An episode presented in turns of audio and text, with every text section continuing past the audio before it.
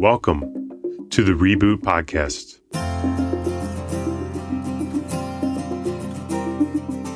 I'm Dan Putt, one of the partners here at Reboot, and I could not be more excited about this conversation. We're here to showcase the heart and soul of authentic leadership and to inspire more open conversations around what we consider the most important part of entrepreneurship the emotional struggle. And hopefully, we open up some hearts along the way. We are extremely grateful that you've taken the time to be with us and look forward to this journey ahead with you. Now, on with our conversation.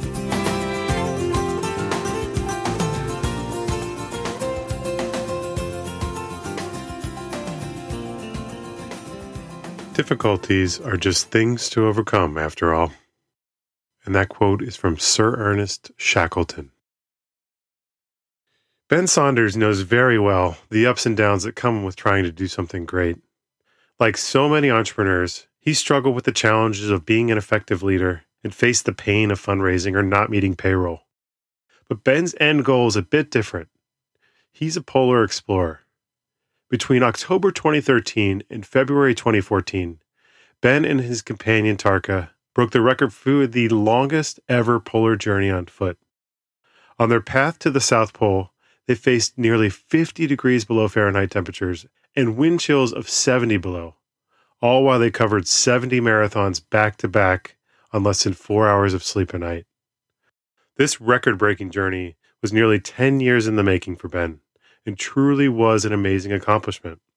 But despite all that, he found the inner journey that followed even more challenging. In this conversation, Ben and Jerry discuss his journey on and off the ice. Hey Ben, it's really good to see you again. It's been a long time. It ha- it's been a while. Yeah, it's good good to hear your voice, Jerry. Yeah, yeah. And I really appreciate your coming on this show. As you know, the what we try to do in the podcast is talk about uh, in some ways the ups and downs, the the emotional life of an entrepreneur. And um, while being a polar explorer as you are isn't um, one doesn't necessarily think of you immediately as an entrepreneur. Mm. Since we've worked together now, I guess since 2008, mm. I believe. Um, yeah, yeah, yeah. Wow. Uh, all right, right. You had a lot more hair back then, and my hair was more, darker. I've got more on my face now. That's right. it's, just it's just shifted, you know. um, the the uh, I, I've always been struck by the similarities of your journey mm. um, to achieving the goals, um, and um, and that which I sort of encounter with my uh, more conventionally viewed entrepreneurs. Mm.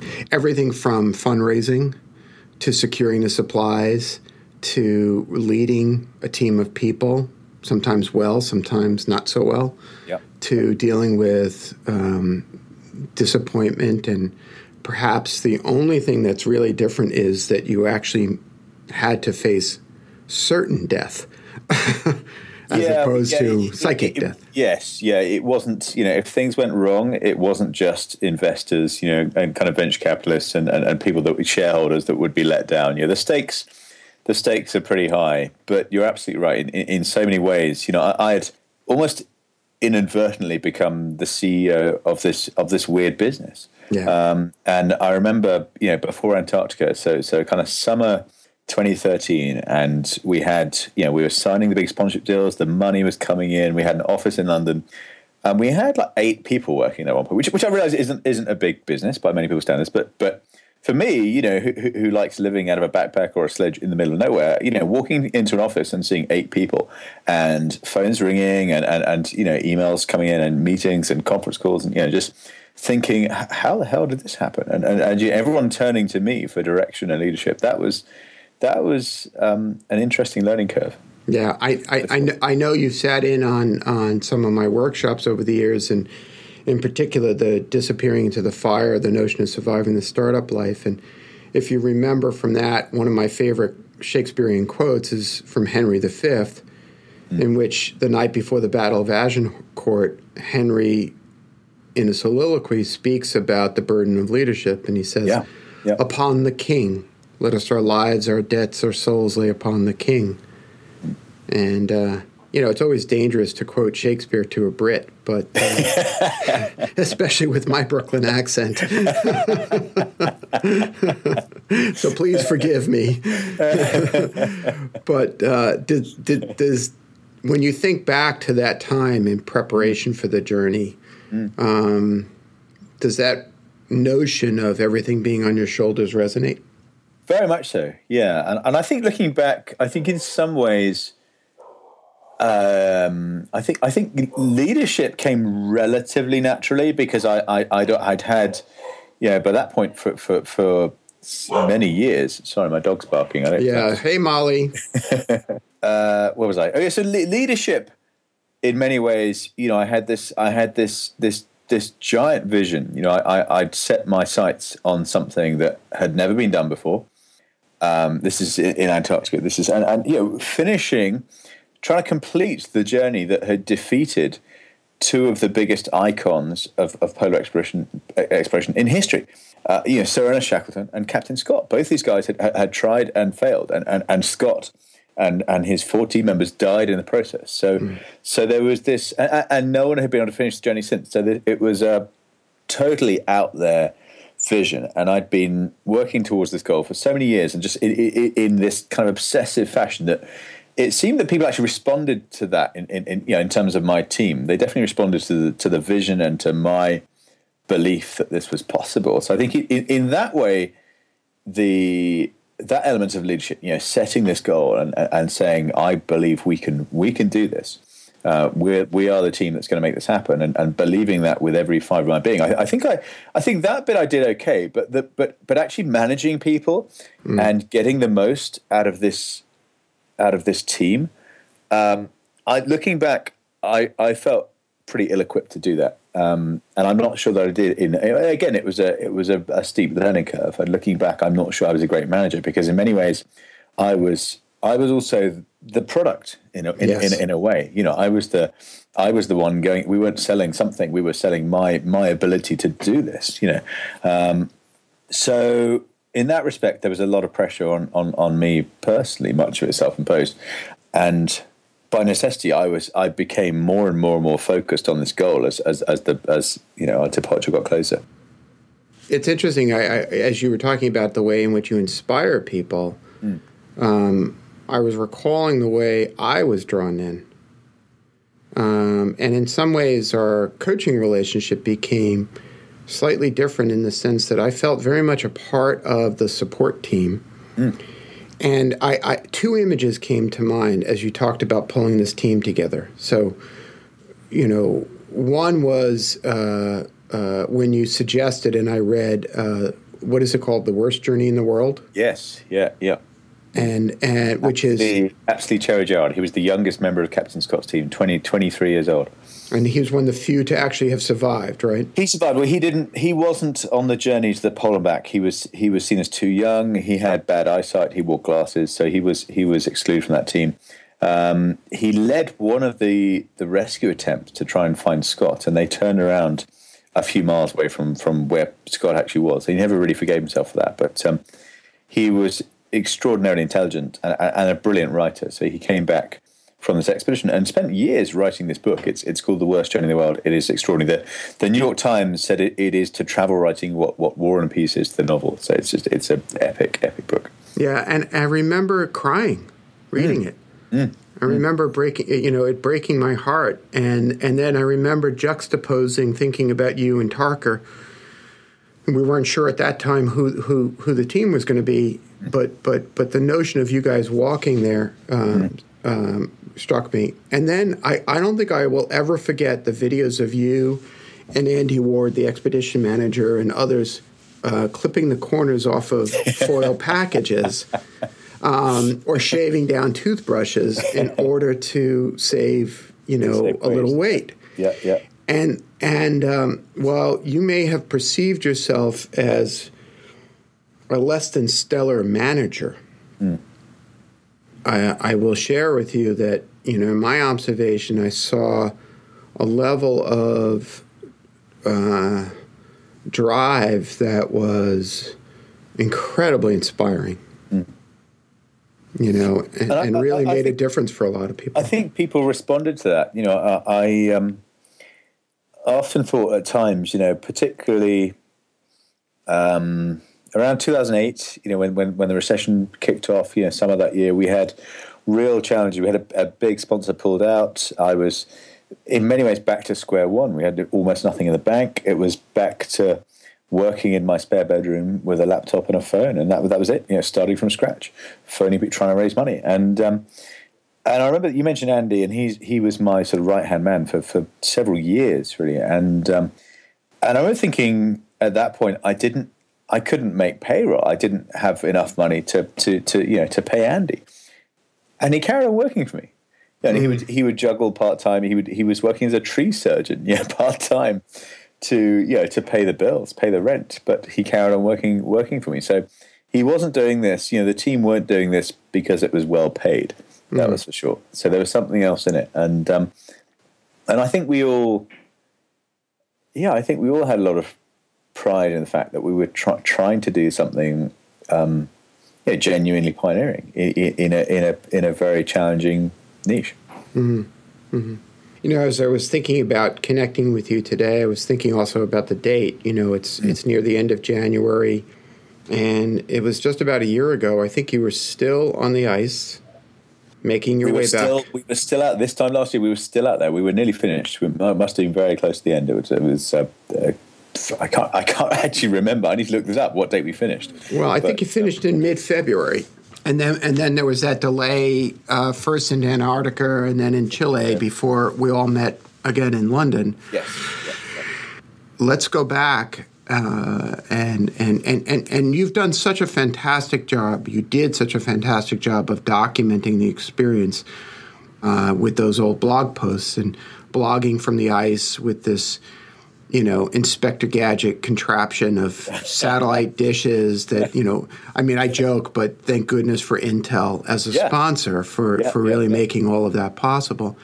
And, and, and, we should say thank, thank goodness for Iridium because mm-hmm. we were able, you and I were able to, to speak fairly frequently, every few days or so, even for just a few minutes. Yeah, um, yeah. The, the, to, the, it was it was wonderful being able to share the story in that in that much detail you know, in, in, in, real time. And we sent more in terms of sheer data. We sent more back from you know from a, a human powered expedition in the field than than than ever before. So we were. Even though it seems quite an old-fashioned thing to be dragging sledges or yeah, as a polar, polar explorer, um, we were pretty high tech, and we were doing some we were doing some cool stuff. Um, and I loved, you know, because I'm not I'm not a photographer, I'm not a filmmaker, I'm not a you know artist. So writing for me, you know, it was it was travel writing that inspired me really as a kid, reading reading books about these explorers, and and um, the chance to be able to to sort of share my diary really with with the world was was was yeah was magical. Um, but it did it didn't necessarily make things easier having that communication because it, it, we compared to Scott or Shackleton a century ago, um, our suffering was entirely optional, entirely self-imposed. You know, if, if, if we ever wanted to make it stop, we just dial a number, plane turns up, day or two later. Yeah, if the weather's good. So we weren't. And someone asked me recently, what, what what do you think it was that motivated Scott or Shackleton? You know, kept them going. I said, well, they were they didn't have any option. They were they were skiing for their lives. You know, eh, what, what do you do? You give up, sit sit down on the sledge when it's forty degrees below. You know, um, and you were last indoors four months ago. Mm. you, know? mm. um, you, you, you die out there. So, so, so they, they were skiing for their lives. Whereas for us, we always had that, that safety net. And, and, and having a satellite phone doesn't always make things easier. It's great being able to talk to people in loved ones, but it also, in, in certainly in my experience, can make you more homesick as well, can certainly take you out of the, the tunnel vision focus that you often need to have. Meaning that, that there's an option that you could always pull the cord and say, "Get me out always, of here." We could always quit and go home anytime we wanted. Yeah, yeah.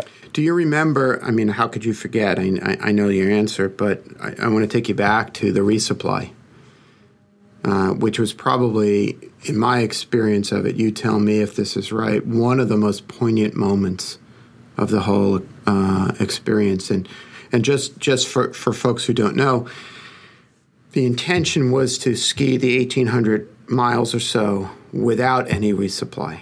Exactly. Yeah. So pulling pulling everything ourselves, which was very different to the way that Scott and Shackleton travelled, who had big support teams, you know, teams, massive teams, dozens of people pre-positioning a big supply chain of depots all the way to the to the top of the Beardmore Glacier, so halfway to the pole. Um, so Scott didn't put his own sledge harness on until the bottom of the Beardmore, so so you know several hundred miles into the journey.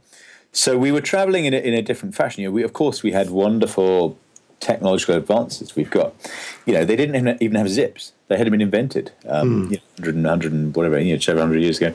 Um, so, of course, we have these modern, you know, wonderful modern clothing, equipment. We had carbon fiber skis. We have solar panels, lithium batteries, satellite phones, freeze-dried food, GPS, all this, all this stuff. But in effect, it enabled us to push ourselves as, as humans, you know, as athletes, even harder. So we were dragging 200 kilos each, for, you know, 440 pounds, which is more than twice as much as Scott's men were pulling. So so the technology doesn't necessarily make things easier. It just it just opens up new, you know, different ways of doing it and different opportunities. And and, and for us, it meant, well, for me, I, it meant that I thought it would be possible to make this journey with no support. So pulling just two guys, pulling everything from the start. So pulling 105, 110 days worth of food. Uh, the same amount of, of fuel for you know for a stove, so we could melt snow to get to get drinking water. Um, and a lot of experts disagreed. A lot of people said this is impossible um, of you know Dr. Mike Stroud. He was interviewed on the centenary of Scott's, of Scott's uh, death, and and uh, and was asked, you know, do you think with modern day clothing and food and equipment would, would, Scott have made it? And he said, I'm not sure. It's really hard. To, I, am not sure he would have. Um, this may be impossible. Um, so uh, another guy, uh, Professor Tim Noakes, he he he did a study into what he called total metabolic expenditure. So, how many calories are burnt in the course of an event? And he said, if you look at the toughest endurance challenges today, the Tour de France bike race, three weeks. The you know, race across America. There's there's a running race across America. It takes a, you know, few weeks. Um, he said they're all in the sort of hundreds of thousands of calories. That's how it's measured in calories. So the Tour, the Tour de France, for example, is, is about three hundred thousand calories. He reckoned that Scott and Shackleton both burnt about a million calories in, the, wow. in their, their, their respective experiences. So we must have been close to that, if, if not more, because we were pulling everything from the start. So so it, it could have been, um, I don't sound too conceited, but it could have been the toughest endurance challenge ever mm. um, in that, using that, that, um, that metric. Um, well, I'm glad, I'm glad you, you, you see that because mm. One of the jokes, and I've used this constantly since since you got back, and and is that I, you know I remember having conversations with you where, and you know I love you, man, but you were complaining. Oh yeah, yeah. I was just picking holes in it. That's all. Right. I, that's all I right. did. Right. Uh, and and I and me saying to you, do you remember this? Well, of course it's hard. You're trying to do something that's impossible. and like so, but it's so, so hard, Jerry. yeah. so the yeah, the, so the resupply. So basically, we, we, we were dragging mm. everything ourselves. We left uh, we left a we left ten little depots, ten caches of food for the return mm. journey on on the way to the pole. Turn around at the pole, and in hindsight, we'd probably misjudged the, the final depot. We left it quite a long way from the pole, thinking we'll be fast the sledges will be almost empty. We'll turn around at the pole. We'll have a, a tailwind. Will be really quick. You know, be flat. The condition will be great. And we were wrong on almost every count. Yeah, the, the weather turned really shit. We had, you know, there was no tailwind at all. The surface got really poor. The sledges are, you know, it's just there's so much friction between the sledges and, the, and this particular type of snow. Uh, we were exhausted. We'd already covered 35 marathons back to back, you know, in, in the coldest place on earth. Um, we're now at altitude, 12,000 feet on the Antarctic Plateau, so that makes things harder. And we really started to struggle. And, and I realized we weren't going to reach, we were going to run out of food before we reached this first depot. So we, we started halving our rations. So we'd eat half rations, which was terrible. I mean, just, just I've never been that hungry or, or, or debilitated. We lost a lot of weight. Um, we just were g- genuinely exhausted. Uh, we started becoming hypothermic. Tarka first quite severely. I had it mildly a couple of days later, and you become utterly um, disoriented. I mean, you don't know where you are, what's going on. It's like being completely blind drunk, and it comes on very quickly. It's very not quick. You don't, you don't really notice it happening. You feel comfortable. You don't feel cold. Um, and uh, it, it's it's really dangerous. Mm-hmm. You know, I had to put Tarka into bed and make him a hot drink. He didn't know where he was. What was, and I was in a similar state a few years later. So I, I just thought this is a huge risk. We were, we were, we had almost no food left. We had half a day's food left between us. Um, we had about two days travel to do to get to this depot. The weather was bad, very cold, we're at altitude. And this for me was was absolutely. I'm talking about leadership. This was the crux of the whole trip. This was, you know, right, Ben. This is this is this is this is on you. You know how how much risk? What are you willing to risk here? How much does this goal mean to you? Does it mean your life, your friend's life?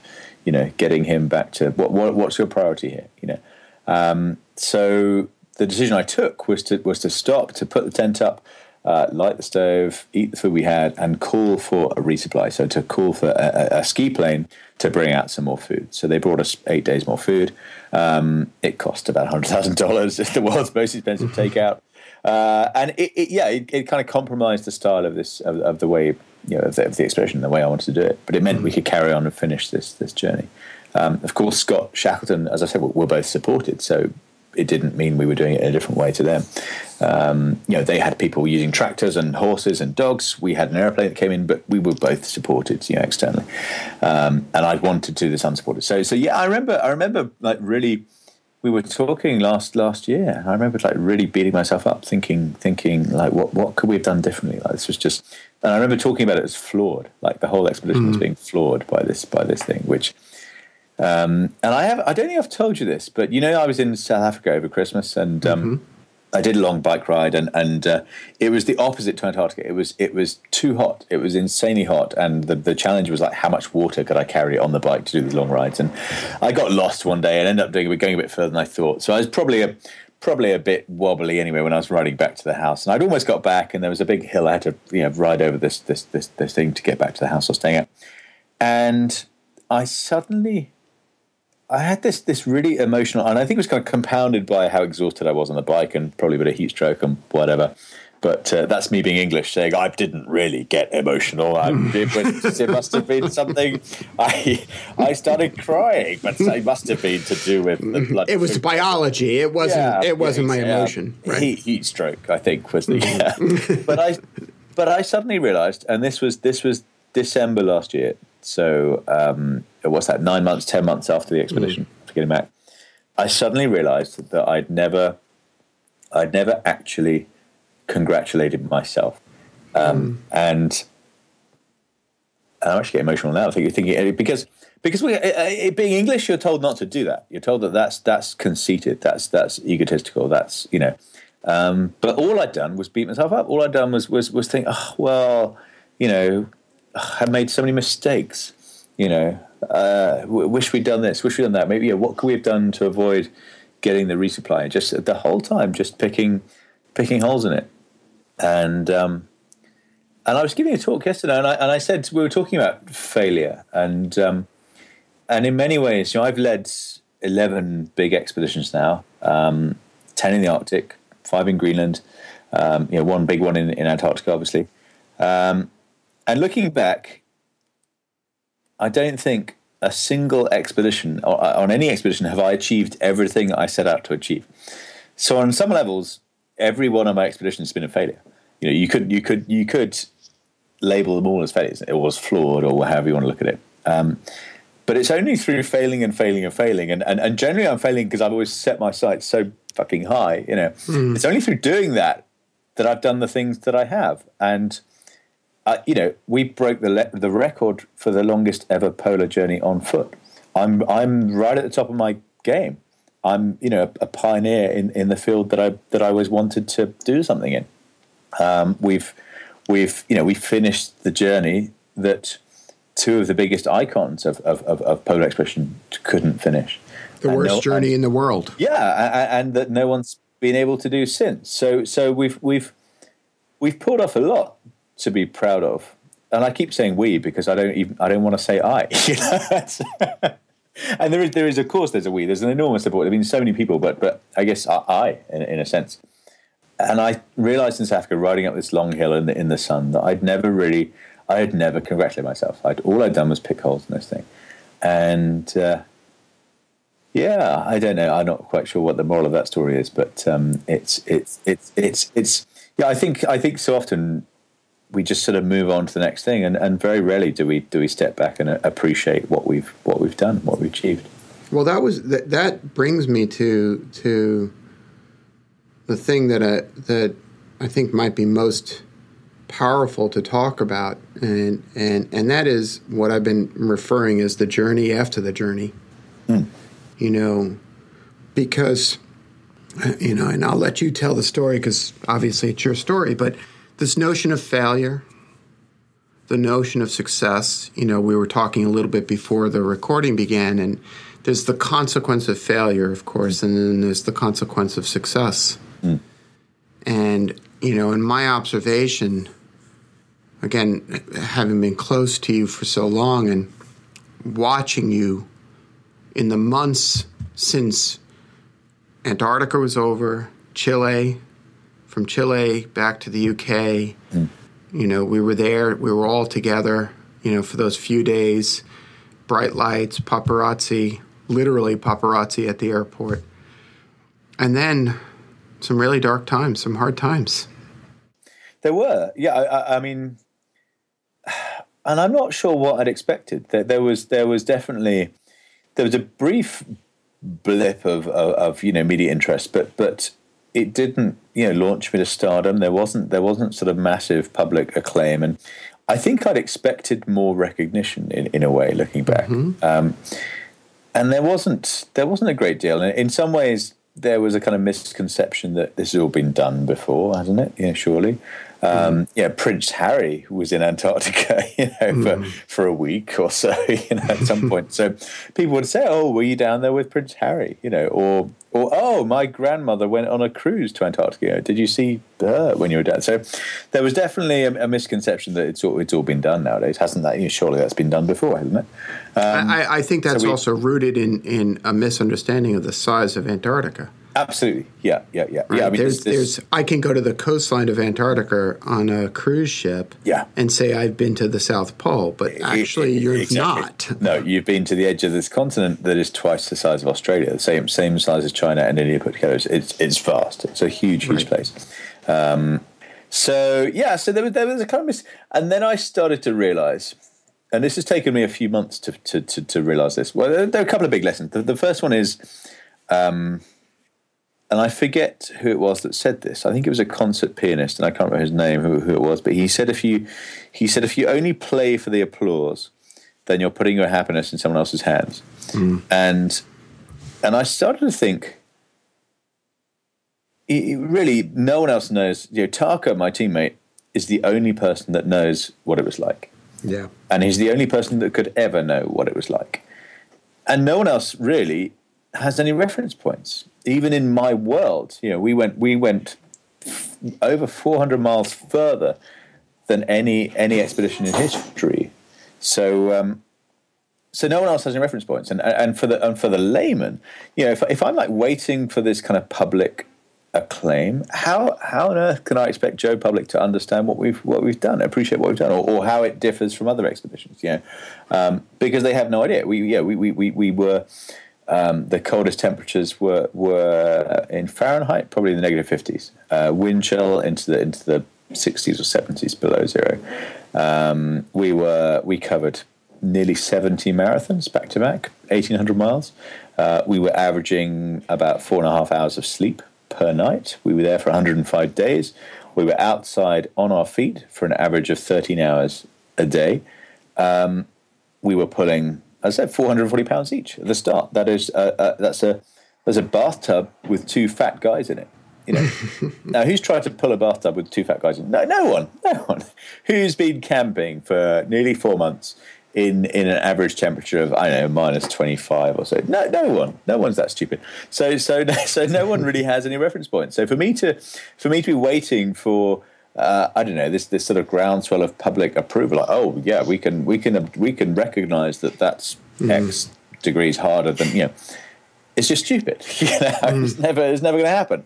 If Tark is the only person that is going to get this, then then the public are you know how can I expect the public to be to be or the mm. media or whoever it is that I'm you know. So um, so I think one of the biggest lessons of this of the expedition, well, there are two. One one is about um, you know, you hear, well, we've talked so much over the years about, about, about mindfulness and about presence and, and, and, mm.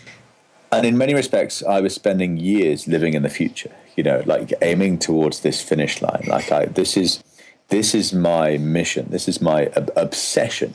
I'm for years. I put everything into making this project happen, into into into getting to Antarctica, and then getting to the pole and getting back to the coast again, like finishing this journey. That was the mission. That was the so so always it was aiming. The aim was that finish line.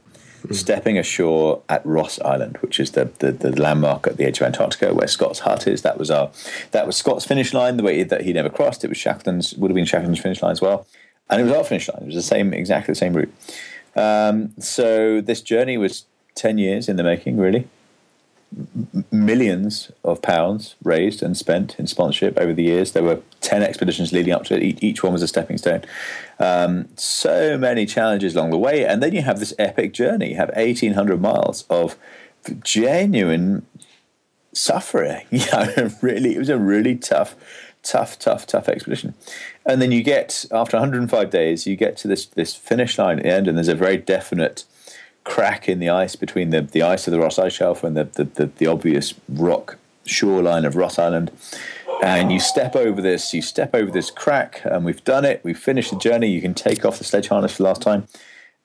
And of course, nothing changes. Mm. Nothing, nothing, you know, I, I crossed the finish line that I've been aiming for for for more than a decade. You know, most of my adult life, this has been the goal and I reached the goal and I crossed the line, and nothing happened. Nothing with nothing happened.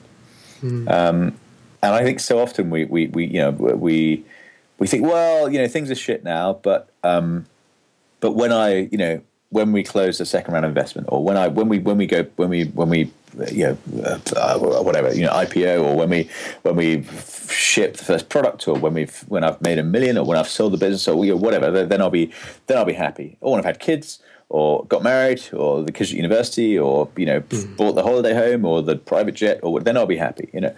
Um, and looking back you know some of the happiest moments of the trip were, were halfway through. And the, the, the, of course there's a huge cliche about the the journey being the bit that matters and not, and not the destination. But um, but we still always aim for finish lines. And I'm not saying there's, there's anything wrong with it I think that's I think it's important. But I think that the biggest lesson of all has been the importance of of of decoupling um, kind of self worth, self esteem, I don't know what you call it, and and achievements, and particularly sort of external validation, um, praise, criticism, any of that stuff, because none of it matters really.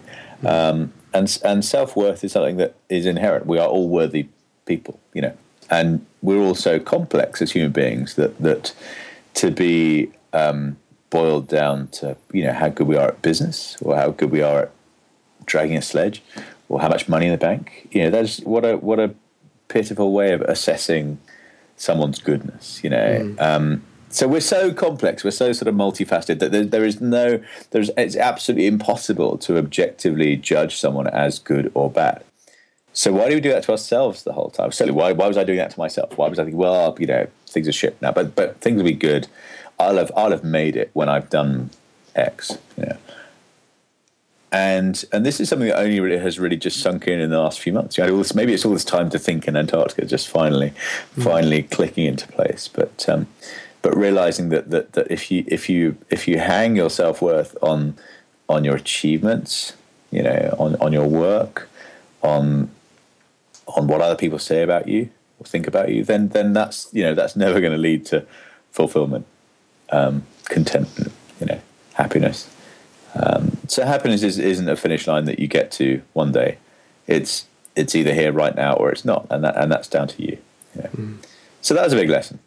Mm. Um, and there was a lot. I mean, I, I think looking back, I, th- I think I think you know, Tarka was a wonderful. Um, he was in some ways just a perfect companion. I can't imagine finishing that trip with with anyone else. To be honest, he was just he was incredible. I mean, tower of strength, stalwart, um, you know, uh, so humble, um, incredible guy. Never complained, never, never, you know, never ever just uh, uh, literally skied until he dropped with, with, with hypothermia. I mean, he, he came close to losing his thumbs to frostbite, you know, but ne- never a word of complaint. Never, you know, never asked me to slow down. Never, you know, never never complained if I was slow.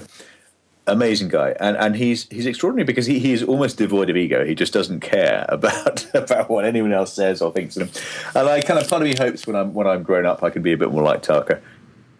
Well, the piece that that was striking me so much was the way in which you used the months after the journey to really process what had happened mm. And to sort of see um, some of the core questions, some of the core issues that had, had arisen during that whole process. Yep. And, and uh, I think that there's, um, I, I'm so admiring of the way in which you have, in effect, pieced together the existential thoughts that are enabling a recovery. Uh, you know, you, you, you describe so eloquently the ways in which your body was just physically drained. You know, that calorie count is, you know, such a symbol. Yep. And I know that the that the months preceding, you know, there there were weeks, you know, I'll say it out loud. There were weeks where you just disappeared, my friend. Oh yeah, yeah, yeah. And we were all worried about you. Yeah, yeah, yeah. But yeah. we also knew that you were you you were kind of in a hole, recovering. Mm. Is that is that a fair statement? Very much so. Yeah. I mean, I mean, a couple of people said it it it it, it looks and sounds like PTSD. Yeah. And I said, well, don't, don't be ridiculous. I did, we didn't go to war. You know, no one was trying to kill us, or but this this place was trying to kill us. You know, most mm. days. Uh, but it sounded kind of decadent. You know, we, we, we chose to be out there. We didn't. This was a, in many ways the trip of a lifetime. So it sounded it sounded kind of self indulgent to say, well, yeah, I've got PTSD, but but I was in a deep hole, deep hole. I mean, physically, mentally, absolutely spent. Um, I just I'd given it everything I had to to, to, to finishing this journey. I mean, everything went into it, and, and and not just the three and a half months Antarctica, but the ten years leading up to it. Um, well, and and to to circle back to the point you were making, you'd mm. given everything you had, not only in achieving the goal, but in mm. achieving the kind of wish for extrinsic external affirmation of self worth. Yeah, yeah, yeah, yeah and and then to find the emptiness mm. um, that comes. Yeah, uh, you know. Uh, I, I, I, think I think that's I think that's one of the, the, the paradoxes, and, and and I'm sure it's true of many, most probably all the people you work with, and, and many people mm. listening to this is is that if you're the kind of you know for most entrepreneurs, most people that that, that do big things in difficult conditions, um, could be in, in Antarctica, could be launching a business in, in, the United States. You know, if you're doing something pioneering, doing something new, um, trying to trying to do something or make something that's never been done before, invariably you, are going to be the kind of person to make it work. It's going to take everything you've got. I mean, we talked about the, the, the you know the walking into the into the fire. Um, and if you're the kind of person that, that can do that, can focus 100%, can commit 100%, to, can put everything into making your goal happen, then of course, if you're doing that, if that's taking 100% of your bandwidth, then there is zero bandwidth to think, well, what happens when when I've done it? You know, what happens when when I've crossed the finish line? Then then then what? And I'd, academically, I was kind of aware of of athletes, you know, guys that have won the Tour de France or the World Cup or Olympic gold medal or whatever it is, you know, c- falling into a bit of a hole afterwards, you know, because you, you you've done it, you've you've you've done the thing that you dreamt of doing but I hadn't really thought about what would happen to me, and, and there was definitely a hole afterwards. Um, yeah. It was wonderful to talk to people that had been through similar similar things, and, and it was fascinating. You know, I spoke at TED in March, and, and even that was just so hard because I, I came there five weeks after we stopped skiing, and everyone else, and this is the big main stage TED, the 30th anniversary TED. So Bill Gates is there, Sting mm. is there. I mean, just it was extraordinary, and I was the least prepared out of anyone. I, have never felt less prepared to give a talk in my life. So it was it was really nerve wracking, really stressful, because I was still processing then. I was still mm. totally shell shocked. so I gave this talk, and I, and I speak. I do a lot of professional speaking, and and and normally I, I never use notes. I never use. I'm you know, but for this TED talk.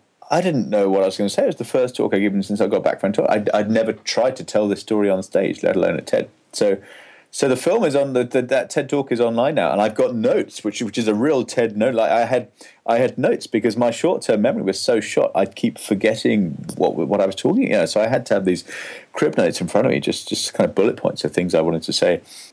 It was a talk that I was making up as it went on. Really, it was just it was totally raw, mm-hmm. and and actually, I and I couldn't bring myself to watch it for the whole of last year I was so ashamed. I thought I've just done. I, I haven't done this opportunity justice. I, I, I, didn't prepare. I, again, beat myself up. You know, mm. I hear what here. You know, what an amazing opportunity, and I've and I've fucked it up. And actually, looking back, I think the talk works because it, it it's the antithesis to most modern day TED talks, which are very slick and mm. polished and rehearsed. And this was pretty raw and pretty honest.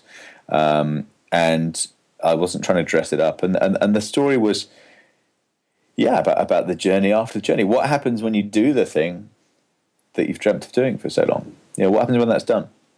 And it's amazing the response that got, particularly at TED, and how many people came up to me and said, "Look, yeah, uh, amazing. I, yeah, how uh, I felt exactly the same way when I sold my first business, or made my first million or billion at TED. You know, yeah. or when I yeah. when I got my first platinum album, or my first Grammy, or my first, you know, same thing. Nothing changed. Felt a bit hollow. Um, bit of a bit of a slump afterwards. You know, didn't really know what I was. I had a, a brilliant email exchange. I hope you won't mind mentioning uh, a guy called Sam Morgan, who's amazing. Uh, he's a, he's a he's a New Zealander. He's a big philanthropist now. Um, great guy, a few years older than me. He he sold a business called Trade Me, which is a kind of a local sort of eBay eBay type thing in New Zealand. Um, he sold it for I think 150 million dollars when he was 29, and he he kind of realized the day he sold the business that he never had to work a single day in his life ever again, mm-hmm. age 29. And he said it was, he, he described it as depressing. Mm-hmm. You know, and for most people, the idea of 150 million dollars hitting your bank account, you know, that, that, that how can that be depressing? And he described it as depressing. And uh, I just had this brilliant email exchange with, with, with, Sam, and I met him through through through TED several years ago, nine nine years ago now, um, and uh, extraordinary kind of sort of a similar experience. You know, he he put everything into this business um, in his twenties, sold it, made a fortune. Poof. Now what? Yeah. Done it. I've done it.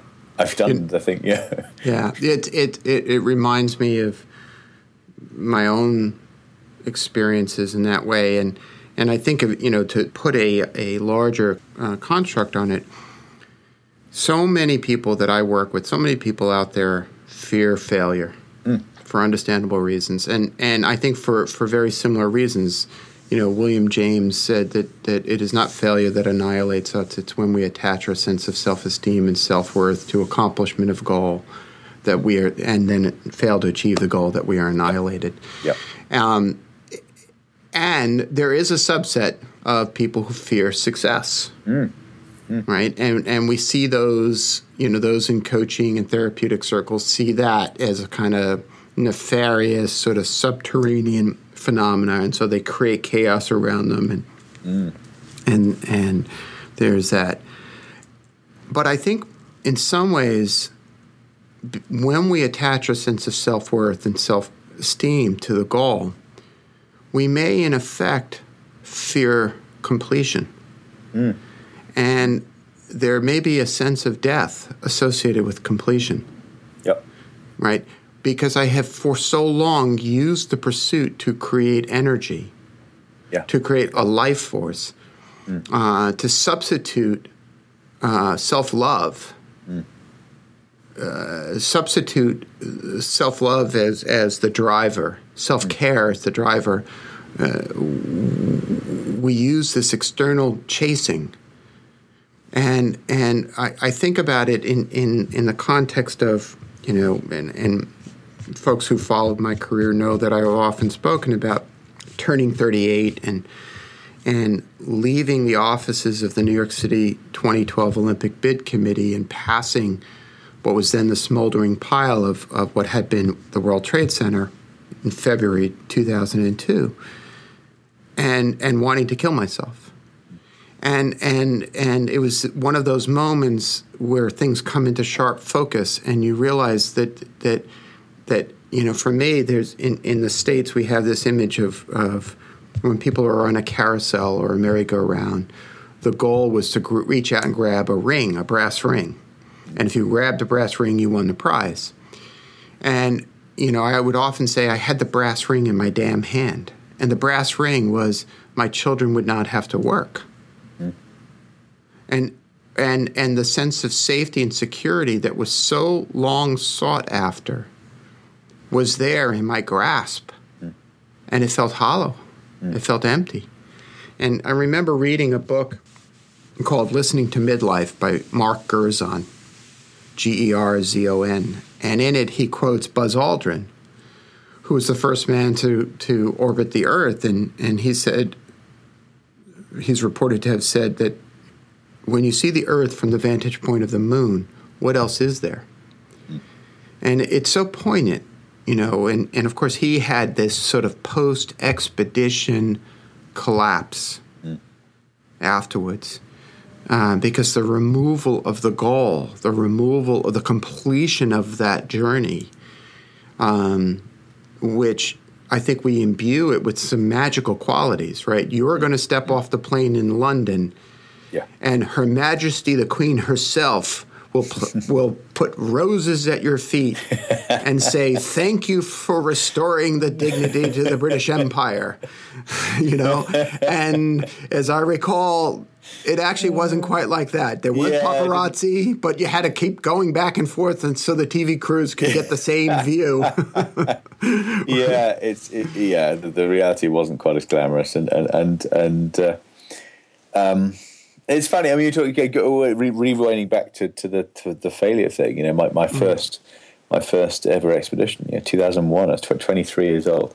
Mm. Um, was in so many ways a giant failure. You know, all, almost everything that could have gone wrong did go wrong on that first trip, and it and it knocked me sideways for a long time. And I, and I, I eventually learned, and this took a few a few months really after after coming back from that first trip, that the most important question I could ask myself was was was was not what happens if I fail because that that's what holds a lot of people back. I think like what you know for me it was there was a lot riding on it. You know, I, I put everything I had into all my savings. It was it was you know it, was, it, would have been a very public. It was a very public failure. You know, sponsors. You feel like you're letting people down. We didn't achieve what.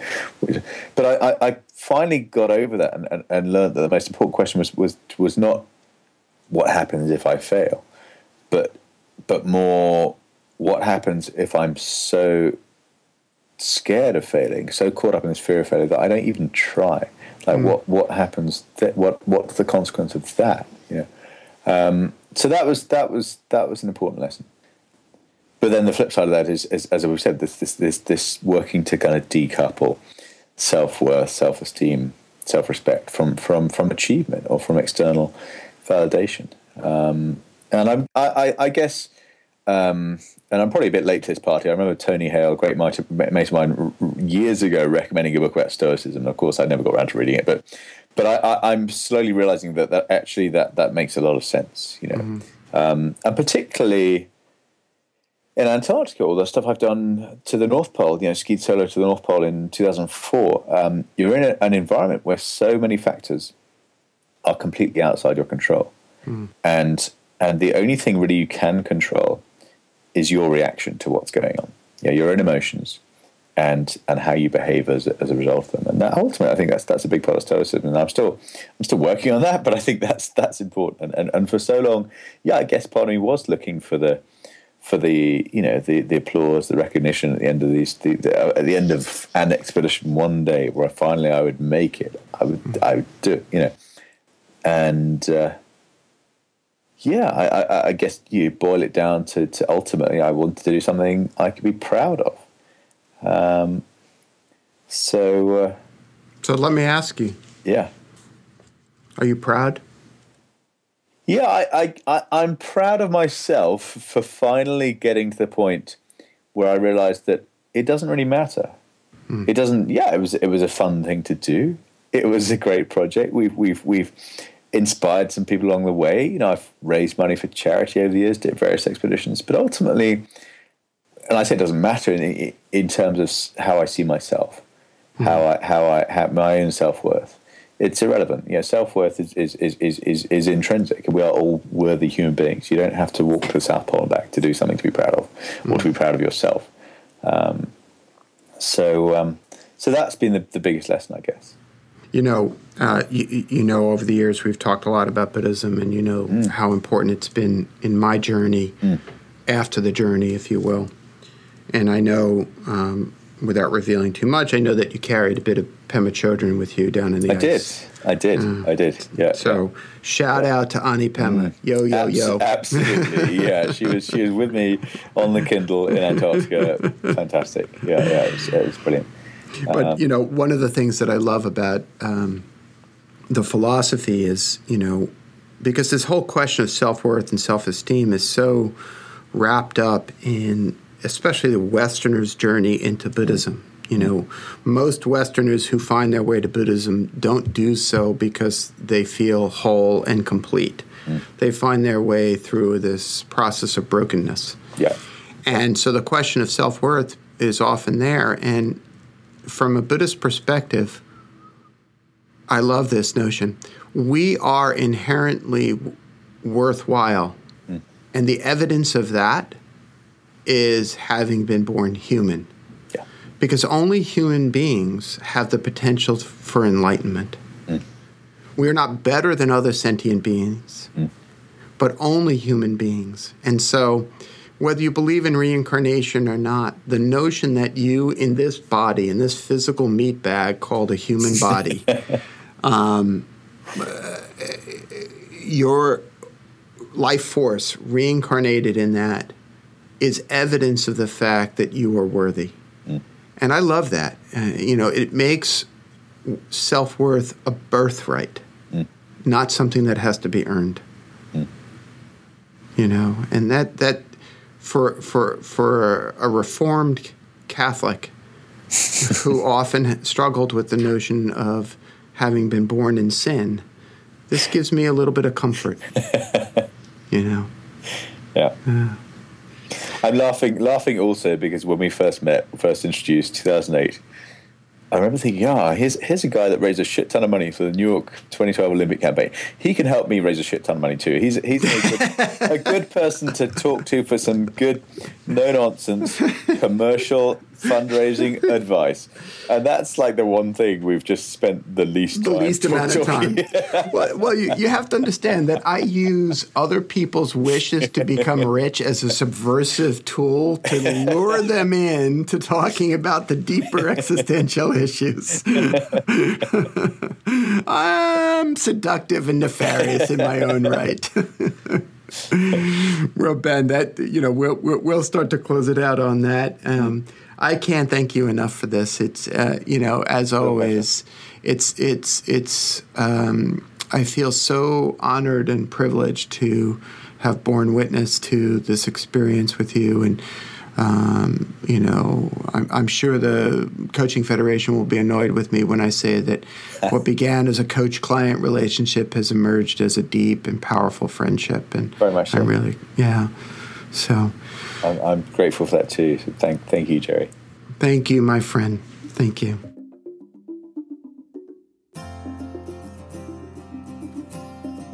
So that's it for our conversation today. I know a lot was covered in this episode, from links to books to quotes to images. So we went ahead and compiled all that and put it on our site at reboot.io slash podcast. If you'd like to be a guest on the show, you can find out about that on our site as well.